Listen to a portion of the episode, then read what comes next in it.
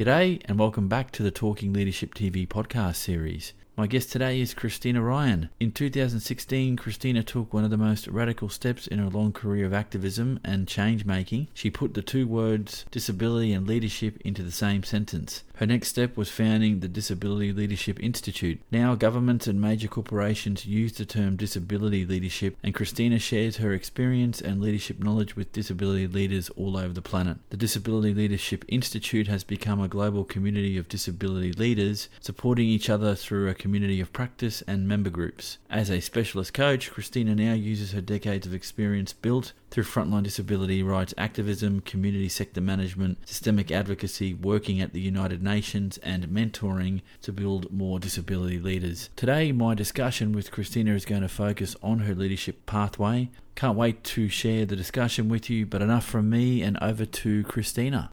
Christina, thank you for joining me today. Uh, this particular podcast is going to focus on your leadership journey, as most of my podcasts do. So let me start at the beginning. Your leadership in its beginnings. Give us a sense of what that looked like. That's interesting. And it goes back, I think, to that big question which often comes up in my existence, which is what is leadership anyway? And you know, there's there's positions of leadership. So sure, I've had some of those. I've got one now. I'm a CEO these days. I've been a CEO, kind of labeled CEO for I don't know, 15, 18 years, something like that. Um, I've been in senior management roles for, or oh, maybe 25, 30 years actually. And, you know, so that's potentially leadership, except maybe it isn't, is it, or isn't it? Um, and then there's leadership, which is around how we influence the world around us. How do we create ripples? What do we do um, to interact with the world around us and make it into a better place? And I guess if if I look at that side of things, which to me is more what leadership is about, um, is, you know, I'd be going right back to when I was a small kid, when I was about eight, I guess I started um, changing the world actively um, and making, you know, making a stand over issues that I thought were important. And by the time I was in my mid teens, I was seriously into change making and looking at what needs to be fixed, what happens. And, you know, that is probably a path that a number of people follow. Um, I had a, a, really big advantage in that I come from a family that's that kind of family. You know, we do stuff, we get out there and fix the world. That's what we do. Um, according to what we think it should look like, which is, you know, somewhat arrogant, you might say. But, um, you know, so I learned from some of the best. And and I've had, um, you know, in some ways a, a head start in being able to get things effectively shifted. And I, I guess I probably started being most proactive. I mean, I've grown up as a feminist, so I've been most proactive in the in the women's movement. But then I moved in my teens. There was a lot of environmental activism that was going on, um, not unlike there would be for young folk today. And in those days, it was around things like um, uranium mining, um, nuclear weaponry in the Pacific, um, testing, bomb testing, stuff like that. And we also had, um, you know, a big, big peace movement back when I was younger, and that was about actually not dying um, because we were all going to die. And it, it's actually an interesting space because you know unless you lived through it, you don't really get it. But the you know that was back in the in the the height of the Cold War when um, at any moment you know, most of the planet expected that we might just die, um, that the the nuclear weapons would start hurling across at each other because computers are the things that would make that happen, and um, and that we'd all find ourselves on a planet that was, you know, a cinder block in space. And so there was a huge peace movement. There were big rallies. It was massive, and lots of people did things. And I think in that context, you learn about the sort of person you are. Are you the kind of person who steps up and participates and decides you can make a difference. And then there's a lot of different ways you can do that. Or are you the kind of person who waits for other people to fix things? And, you know, there's probably permutations, you know, let's get away from the binary. There's no such thing as, as absolutes. Um, you know, it was really interesting to me to see that there was a really large proportion of the population at that time that were prepared to step up and say, enough, not okay, this can't happen. Parallels not dissimilar to the current climate change movement, I would suggest. Um, and as I've grown older, I've come to realise that it's actually a very, very small proportion of the population who are politically engaged who actually monitor things, who check on things, who keep an eye on what's happening and speak up when they see injustice or um, the path that is going to lead to inequality or some of those sorts of things. And it becomes harder and harder. So it's it's been a difficult sort of space. And so I've done all of those sorts of movements. And then, of course, um, about 30 years ago, I started working in disability activism and disability rights, and particularly the intersection of gender and disability.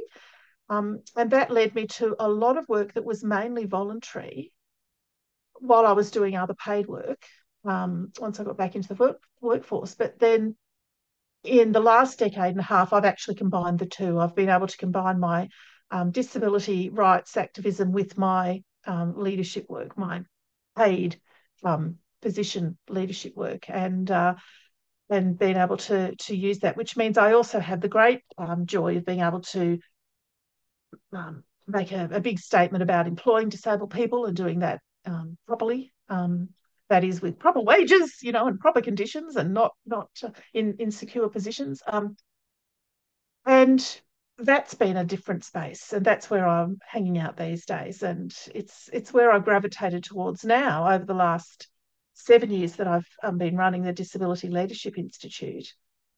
And it's specifically around recognising that there is a, a very big gap in leadership opportunities, development, growth, recognition for disabled leaders. And so that's what I do now. I've brought all of my things together and put them into that basket and um, and watching people grow and helping them to develop supporting them to build and you know create their own spaces and their own ripples. And then watching them fly is is um you know what more can any so-called leader want? It, it, you know it's it's marvelous stuff. So yeah um i'm a very fortunate human i guess. It's my leadership journey. Hmm. and thank you for sharing that. That um, what you've done and uh, the context in which you built that response is uh, something that people need to, I guess, engage with a bit more when you're talking about a leadership process. And it it is um, fortunate, I guess, that something that you're passionate about is in the DNA of the work of the paid work that you do. I I envy you that chance because a lot of people get into roles that aren't necessarily what their passion in life is, and sometimes you can't marry the two up. I'm I'm a realist. You, you can't necessarily bring the two things together, but the context that got you into that leadership position is quite an interesting one. And I, I would suggest, again, I, am not backing this with any research, obviously, that people that work in that um, that social uh, social good space, the activism, whatever that form of activi- activism is, that that can lead to roles in I guess the public and private sectors that help to push um, certain agendas that need to be discussed. And and you brought up at the end there the um, working in the disability sector, and that that has now been the focus of your uh, professional career. Now you've given the very uh, detailed macro definition of leadership, but for you, if I was to get into the weeds just a little bit, what are the capabilities that you see are critical in effective leadership from the experiences that you've had, Christina? This is a this is a really big one, Eric, and it's an ongoing conversation in in leadershipy circles and in diversity and HR circles, and I'm in all of those spaces. And uh, something that I became fascinated by about a decade ago was management theory. Actually, it's two decades ago. Okay, I'm just going to fess up. 20 years ago, I became fascinated with management stuff and realizing that management has almost nothing to do with leadership. Um, if you're really lucky, they intersect. Um, but what we know is that they actually don't.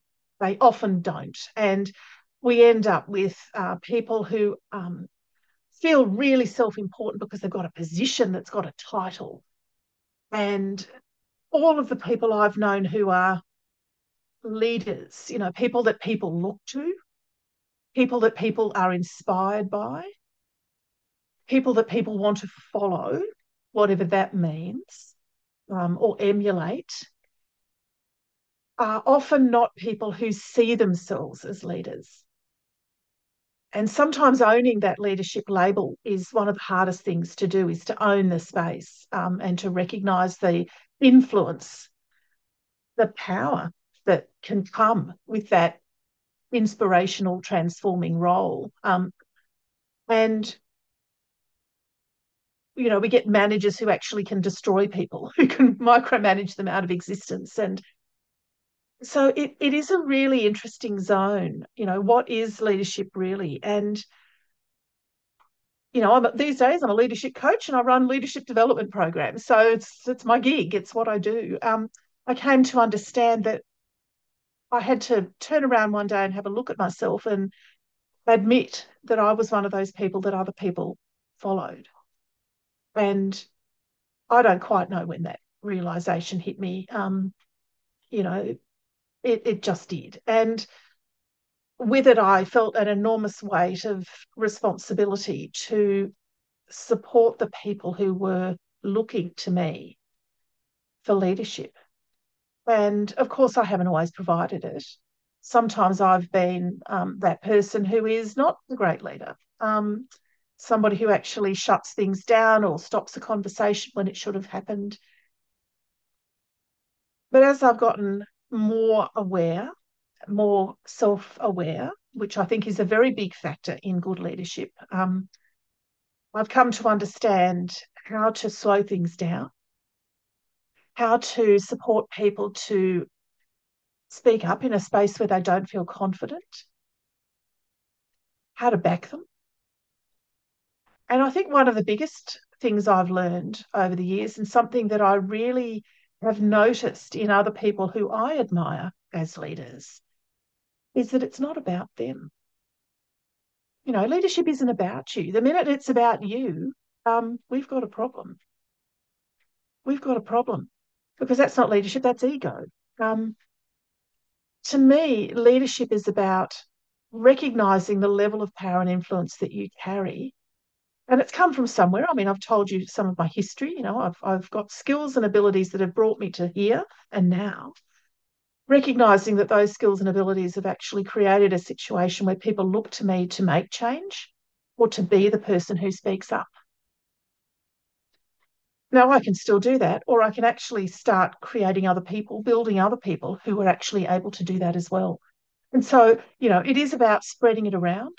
It is about, it's not about me and it's it's often about creating space so that others can move in and also start creating influence and making change yeah i, I really like um, where you're headed with that and I, if you'll allow me I, have picked up two very key um, issues that you've brought up one is is about what makes effective leaders effective and i think you hit it the nail on the head and, and you didn't use this terminology, but I'll use it and, and ask you what you think is about not just being a self-reflective leader practitioner, but asking yourself the questions, could I have done something better? You said sometimes I shut conversations down. Now that that's that's I guess there's a degree of self-reflective and criticism there of yourself, but at least you're awake enough to know that that happened and that you can't be doing that if one of your pillars of good of sorry not good effective leadership is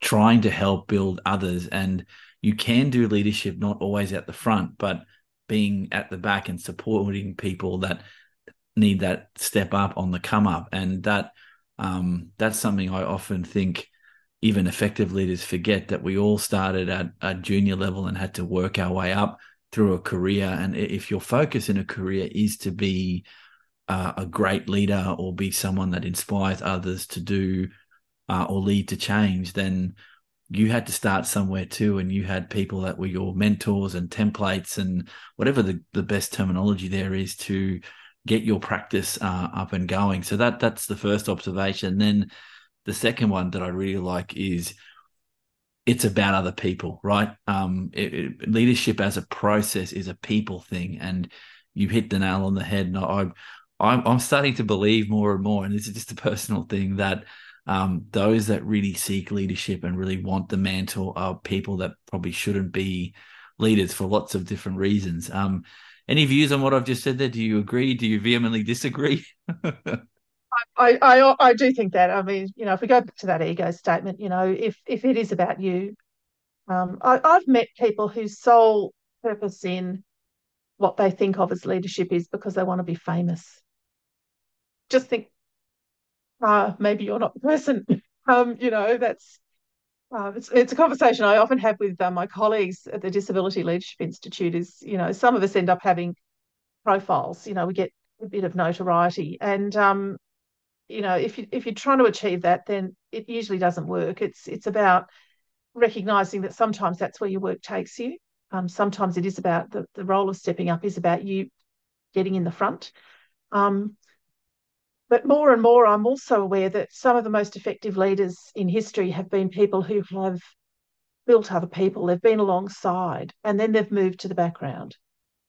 And because I've grown up in movements, in change movements, and I've been a part of various social change movements for most of my existence, well, probably all of it really. I've often been in the room when there's been conversations about, well, who's going to do this? Or somebody saying, well, why is it always me? You know, there's nobody stepping up to take over. And the first question I have is, what have you been doing to create those people? Because people will step up and, and step in um, if you step back and give them the space. And so, one of the questions I often have now when I support people with things like media training, you know, I don't do media training, but I, I've done plenty and I've um, done plenty of media as well. And uh, one of the things I often say to people is why is it that you you that has to do this particular interview or the you that has to be out front on this one? Is there really no one else? And these days when i'm contacted by various media because they know me so they'll give me a call i will usually refer them to other people who are the people that they should be speaking to and there's a number of reasons behind that. One of them is that I no longer have a representative role, so I should not be speaking for the disability community because I'm not actually in that position at the moment. So that's an ethical thing. Let's talk about ethics in leadership. That's huge. Um, but the other one is that there are plenty of other people who could be doing it, who might be more up to date on the issue, who are the people who are coming through who should be doing it. Now, I'm not you know, by any stretch of the imagination, I'm not done yet. You know, I'm certainly not old enough to be finished yet. And the women in my family go till we're in our 90s. So I've got plenty of decades ahead of me.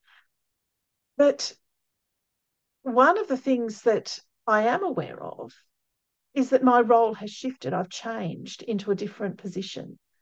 And that my position now is much more one of support, um, cheering, you know, being the cheer squad, um, of letting people, you know, helping people to understand what they're actually able to achieve, um, naming it when I see them do amazing stuff, all of those things, and also being there, um, which I do a lot, being there for people when things don't go so great, and and being that person without judgment. Because we've all stuffed up, you know, we've all done stuff that we think, oh, fringe, you know, that really happened. Um, and of course, in the disability community, there's often also those days when, when you know, we're not at our peak, when we might be tired or we haven't had enough sleep or something like that, and uh, and it doesn't quite come out right, and uh, and so you know, sometimes we have to just own that that that's how we are that day, and so I think leadership really is about, you know, I I do something that's called vertical leadership, uh, which is about you know how many tree rings you're growing and how you progress in life, and uh, it's the way you operate, not, not what you've achieved, if you want to look at it that way. And there's a shift that you can see, and it's something I always like to do, and it's something I like to talk about when I'm delivering training. Is Are you an I person or a we person? And you know, observing the people around you and observing the people that you admire, and and you know, are they I people or we people? The I people are, are there about them. It's it's their space. It's very narrow cast. They're more likely to shut someone down and not want to hear what they have to say because they think their opinion's more important or they think they're right. But the we people, the people who get alongside people, they're collaborators. They'll actually start asking questions, wanting to know the different perspectives in the room. They become more facilitators than the experts, the judges. And I, I think, you know, there's some really interesting stuff in that space that we're just haven't allowed ourselves as a community to really explore enough. And it's a really invigorating space. It's yeah, very um, stimulating and it, it gives you a sense of deeper conversation, which of course we don't seem to do enough of. Yeah. Oh, 100% agree. I, I really like the that last point around leadership, the leadership process, and leaders in particular being facilitators of leadership and facilitators of a process, uh, uh, um, whatever that what, whatever that might look like, and uh, it comes back to this idea, uh, and I've and I've spoken to others about this, and I'll, I'll test this with you if you'll allow me. Is are leaders coaches? Are they mentors, or are they trainers, or some combination of those things as the situation requires them to be? And I I was really quite fascinated when you said I, am happy to be the cheerleader in the background. Now that that takes um, a high degree of self reflection to go. You know what? I don't always need to be up the front. And I think as you progress in a career, and I, I think for me personally, I'm very much in agreement with you. I've tried and, and had some degree of success as a leader, but now that I'm no longer in the front and I'm doing my own thing, I don't miss that anymore. And I'm glad to help others to be the person up the front as much as is humanly possible uh, to do because um, the the limelight's great for a little while. Once you have your 15 minutes and you can do some things and make some change and help some other human beings, I think there's a point at which you get a bit over it and you go, look, I've done my bit. I'm not the only one with a view here. There are other people that may have superior views, more um, more considered views. That that idea of facilitation is an interesting one, and I, I guess, and I don't think I'm speaking out of school here, that your experiences in change movements would orient you that way. That you want to see what other people have to think. It's not just about you. Otherwise, you're not part of a movement. It's just you with an idea going off on your own tangent. Does that does that kind of make sense? It certainly does. There are there are people who think that they are the only person who can make a certain change, and of course, sure. if you you know how many how many billions of us are? There's about seven billion of us now. Um, you know, honestly, are you unique? Uh, no, no, you're not unique by any stretch. Um, you know, you might be the only one of you within cooey of you, but um, there's always going to be others out there who who who have what you've got. I, will go back to that vertical leadership concept, and it is a thing. You know, Google vertical leadership. There's a whole bunch of stuff about it, folks. Um, without me going into leadership theory, because you know how tiresome. Um, but well, no, it, it's just a different conversation to today because I could actually talk under wet cement about leadership. But um, the I go back to that concept because what we actually know in vertical leadership is the more developed leaders are, the more they move into what we might call that inspiring leader, that transformative person the people who spark change. So they might be seen as leaders of movements, but that doesn't mean they're necessarily out the front. And yes, there is going to be a natural connection between that sort of person and being a mentor, being a role model, being somebody who inspires others. Because you're actually the sort of person that people gravitate towards that people want you know people want to be like you. And it's it's actually it, it took me a while to i still haven't got used to it. I've never got used to it. But it's happened to me a number of times in my existence. Very awkward moments when somebody will come up to me after a conference or you know some sort of thing that i've done and and um and say oh i'd like i want to grow up to be you and i think thinking, well, no, you probably don't. Um, you know, there I am sitting there in my very large piece of hardware, you know, and and uh, you know, I've got all sorts of things going on in my life that they certainly don't want to have a part of. What they're actually saying is that there's some way that I'm operating that is inspiring to them. Now, you know, I can't name that. Only they can name what that is. Only they know what's actually um, hitting home and, and cutting cutting in for them. Well, that's great. You know, if if somebody does that for you, name what it is and why. And it's one of the questions I like to ask people, you know, is who is a leader you admire and why?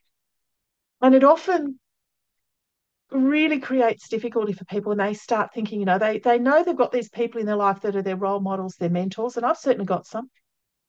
I've had I've had some of the best. I've been extremely privileged and fortunate in the mentors that I've had in my time. Um, pretty much all of whom are dead now, um, because that's what happens. um, very sad. Um, but you know, there's some reason why you've looked to that person. There's something about them. You know, was it their absolute forthright courage? The fact that they took no bullshit, you know, they just get in there and do what needed to be done. They were the one who would get in there and speak. Or was it the way they were always incredibly considered and allowed everyone to say something before they asked a question? Um, or what? you know, is it the way they made you feel? Because we actually remember how people make us feel more than anything else.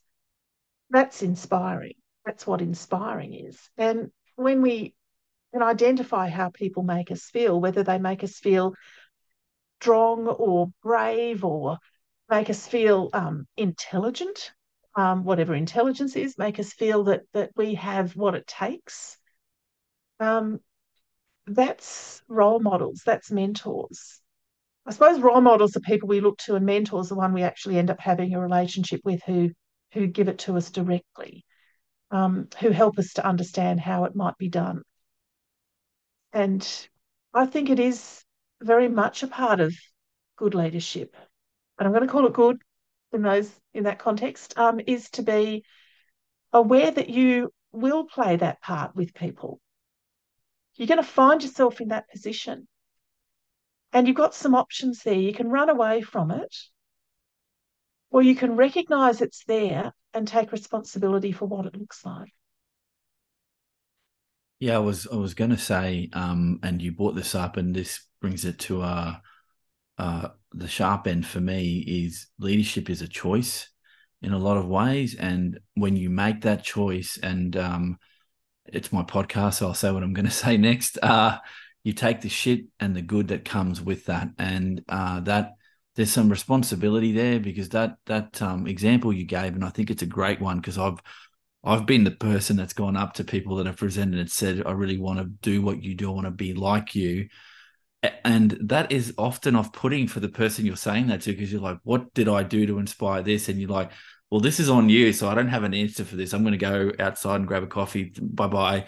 And they sort of remove themselves from that situation. But when you think about when you say that, yeah, they've triggered a feeling in you that's gone, I'm inspired to do something like what you're doing. And so, because uh, humans being humans, we don't often sit back and try and get the right set of words. You'll blurt out what necessarily is on the tip of your tongue and may not exactly be what you meant to say. But I, I, I've seen it before and other leaders and the idea idea of taking on a leadership position is to take a certain degree of responsibility because you can't ever get away from the fact that you're dealing with other human beings. And if you're not then what are you leading? If you're not leading people then you're doing something and it, it's potentially not uh, the leadership process. Uh, christina let me ask you um, one additional follow-up here because we've all been through this process, a post COVID 19 world, right? We went through COVID 19 being discussed, and it will be discussed for decades to come, I'm sure, on its impact on leadership. From your perspective, did you think, or do you think, sorry, that COVID 19 had an impact on the leadership process in your estimation, or is it too early to tell? Or where's your thinking on that? I think it actually was pretty much up front, very early in the piece. And this cuts back to what we were just talking about, you know, how people speak. Um, there's something about good leadership for me, which is about ethics and integrity. It's about understanding that you have influence and that that is front of mind. You don't really have to be switching on that awareness, it's always with you. And there are people who think leadership is about a position of power or having power over others. That's not leadership, that's control. That's a very different situation. And I think one of the things that became very clear very early in the pandemic is that we had an awful lot of people in positions of authority who had no leadership ability whatsoever. And in fact, who were very damaging as a result. Um, in some countries, that resulted in hundreds of thousands of people dying to prove some political point for somebody. Now, that's not leadership. You know, if we look at the ethical element of this and the fact that how I say something, how we talk, you know, that person coming up to me after a conference, the first time it's a bit creepy. After that, you kind of decide you're going to have to work out how to deal with it. Um, is recognizing that that one moment in existence that you're currently in the middle of will have enormous influence and ripples for a long time. So, the responsibility side of leadership is about recognizing that what you say then does matter. Turning up the next day to say, oh no, I, I misspoke. I think, well, who invented that? I mean, what spin? Um, the the reality is what you say does matter. How you say it, how you open to people or squash people is all part of it. And I think the pandemic gave us some really good examples of the kind of leadership that humanity doesn't really want. That we don't really feel we should be looking to. And I think it's been evidenced by the fact that since then we've had an increasing number of people that have come to the, you know, sort of come to the fore globally who are people that people are inspired by. And the first thing that we notice is that those people who are in positions of authority but they're not really good at leadership feel threatened. They actually start to behave in a way that's interesting.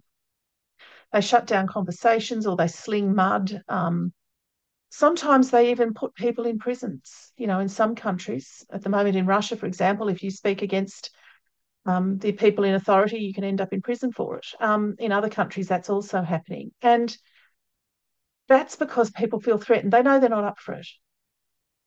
So it's a, it's a really interesting space. And I don't, you know, you've got to go through stuff to understand how other people feel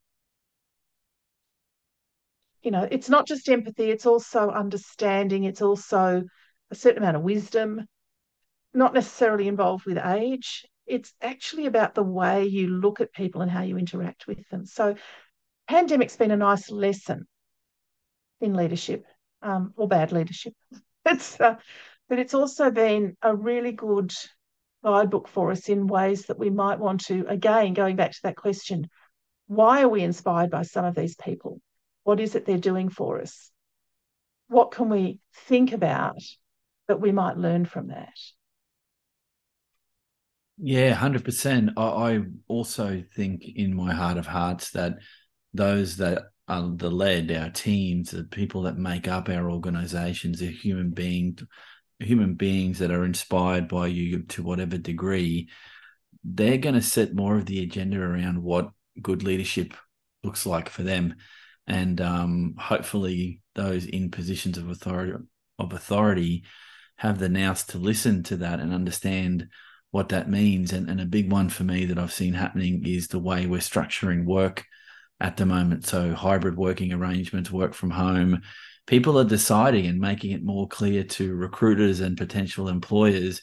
Yeah, I'd love to work here, but I've got some needs that I need met to be able to give you 100%. If you can't do that, I'll take my labor somewhere else. And that, um, I think that's a byproduct of the pandemic. Um, as as for the discussion around what did ineffective leadership look like, and and you made I think a really strong and important point that I I think needs to be talked about more is some leaders that have the title are necessarily highly paid managers looking to command and control as the way to do their business, whereas good, effective, great leaders don't do that. Um, that that's you know the the managerial side of the leadership process is an essential, I guess, to get things done. But that's not where the leadership discussion, the leadership process sits. It sits around people. It sits around uh, uh, a collective understanding that uh, we all have to get to an end point, and how we get there is necessarily pegged out by the leader. But you've got you've got to have people that can make it happen, because unfortunately, you do meet some leaders that think they can do it all or have the definitive answer. And what I think COVID did was throw a spanner works and in the works and say, well, you've got a three year plan. That's now out the window. How are you going to retool to deal with the new environment. And I, I, think you've got something to say. So, what, what what's your view on that, Christina? Look, I, I, you said something there, Eric, that I think is is really crucial here. Is leaders who think they've got the answer. And to me, that's another one of those red flags. If you think you've got the answer, then you're probably in the wrong place. Because actually, how is it that you know what, what the answer is? I mean, we've all got expertise, but there's no absolutes here. We're talking about human beings. And the most effective teams and organizations are the ones where people have a high degree of autonomy, where they're trusted to do their jobs, where they actually choose to follow their team leaders, not where it's imposed on them. Those teams are far more effective. They actually work faster. They do a hell of a lot more.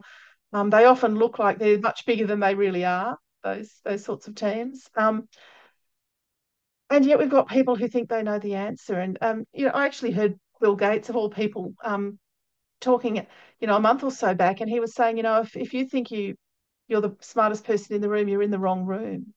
But he's absolutely right, in my opinion. Um, you know, if if there's if there's not someone there that you can learn from, then go out and get some other people around you. Yeah, agreed. I, I am a big advocate for lifelong learning. And one of the things that I think I take to heart is if I'm in a room, whatever that room is, whether it's in a professional context or not, I'm always trying to listen out for a bit of uh, a nugget of gold that I, I, can incorporate in my own thinking that helps me be a better human being. Um, that that I think is often a good um, a good process for me because I've I've never been in a room where I've ever thought I'm it or I'm the smartest person in the room. And I tend to wait and let others speak before I say my piece because I, I, need to listen to what others are thinking before I just insert a view um, into the room. Now, that took a while for me to do in my younger years.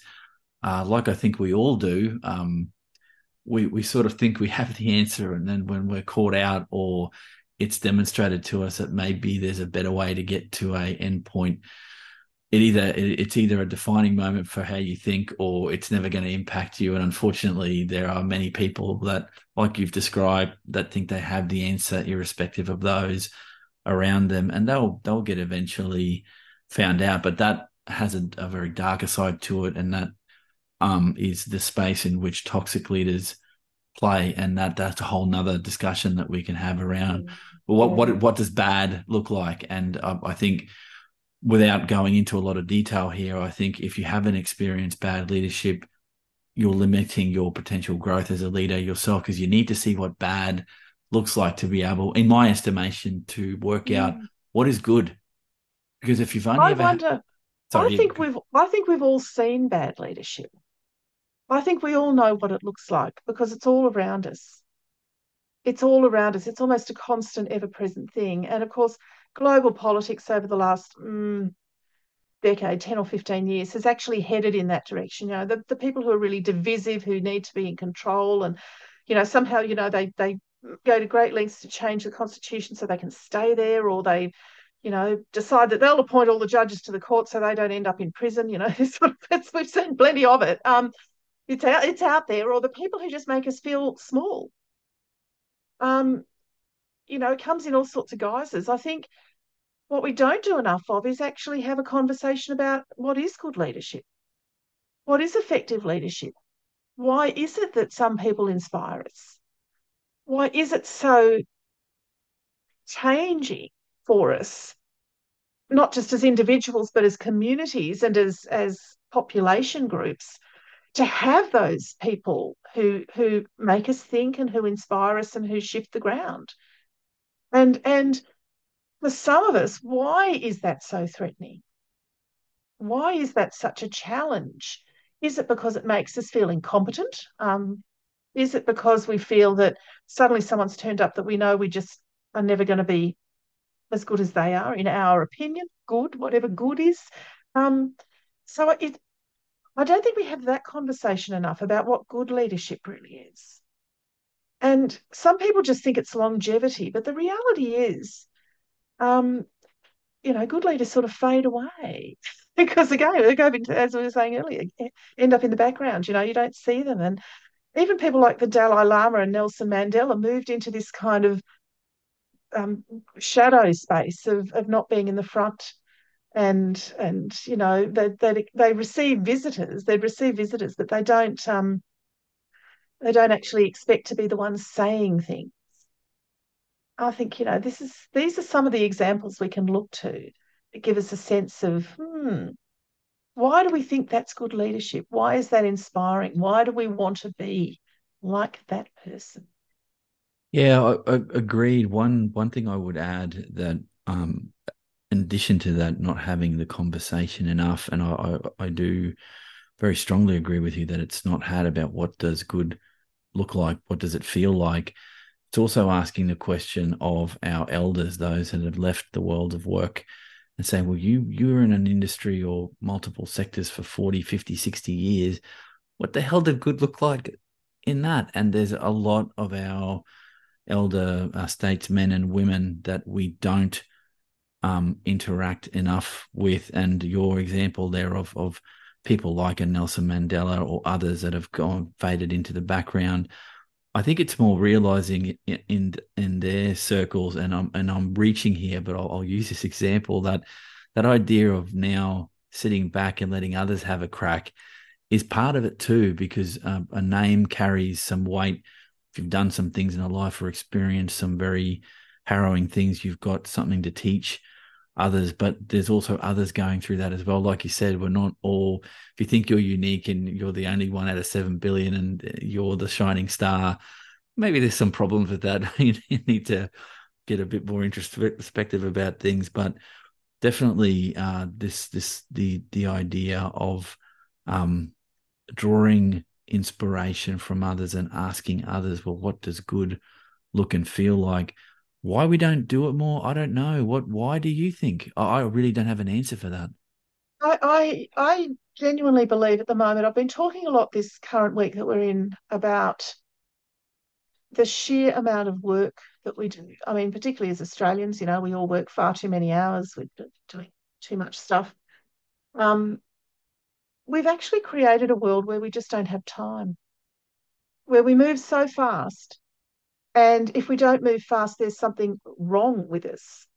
And what that has effectively done is it's prevented us from having time to think, from time to sort of posit, from time to have a bit of a process, a bit of a think, a bit of a that introspective moment about why am I thinking about this this way? And you know, we've all done it. I, I did it last night where we, you know, have some sort of thought yesterday, but then overnight our brain does a bit of processing, and then we have that middle of the night moment where we think, oh, hang on, what about this angle? Um, we don't give ourselves enough time. I think it's as simple as that. And we can actually use our 168 hours a week, which we all have exactly the same of. We can use them differently. We don't have to use them the same way. We can slow ourselves down and still get the same amount of stuff done. But we're all rushing around like headless chooks trying to I don't know what, you know, and and it's you know Australia's got this massive burnout rate. Um, it's it's really a serious issue, and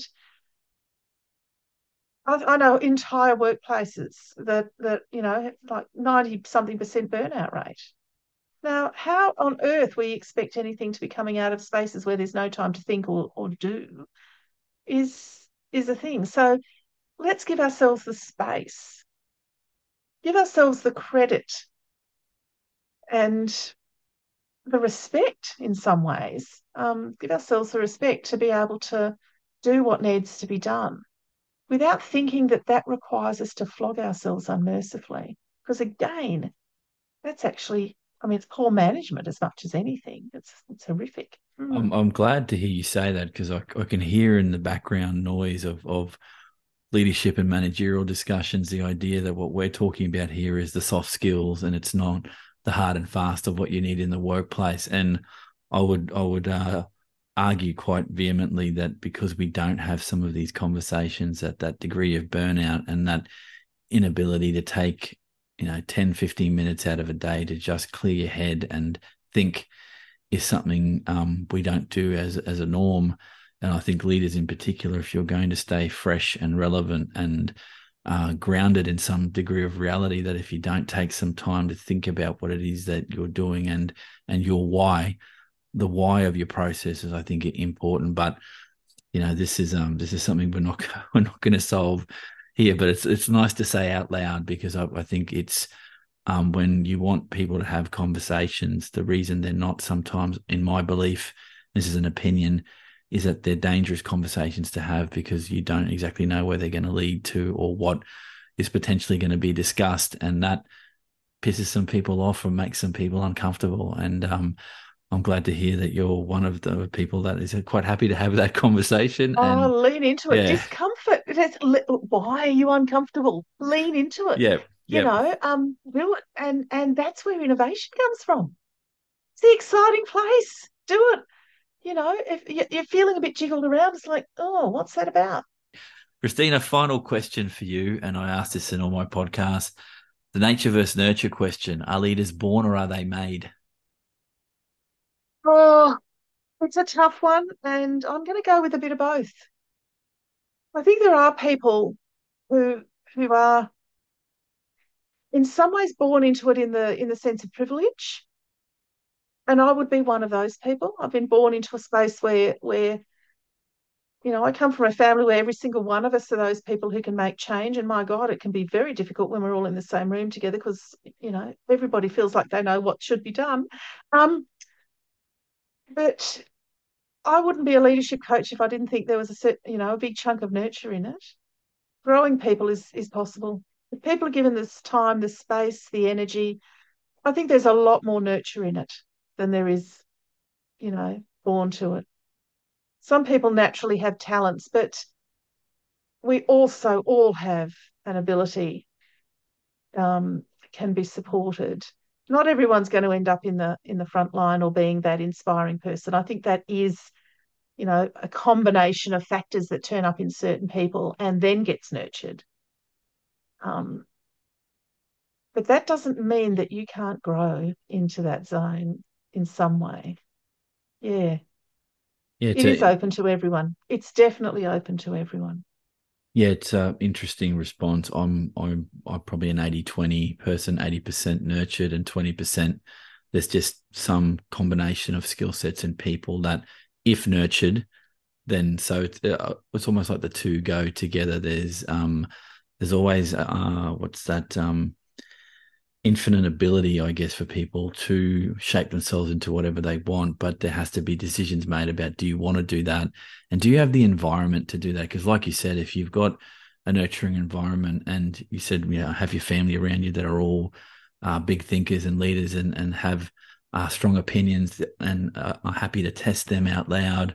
Um, having the environment to do that's important, and sometimes that's not there, or, or it can be built, as in you can build on um, those networks if you choose to do that. So, Christina Ryan, thank you, mate. Um, did you want to say something before we finish? No, off? I was going. I was going to say the thing I will be very clear about is I think environmental factors are massive.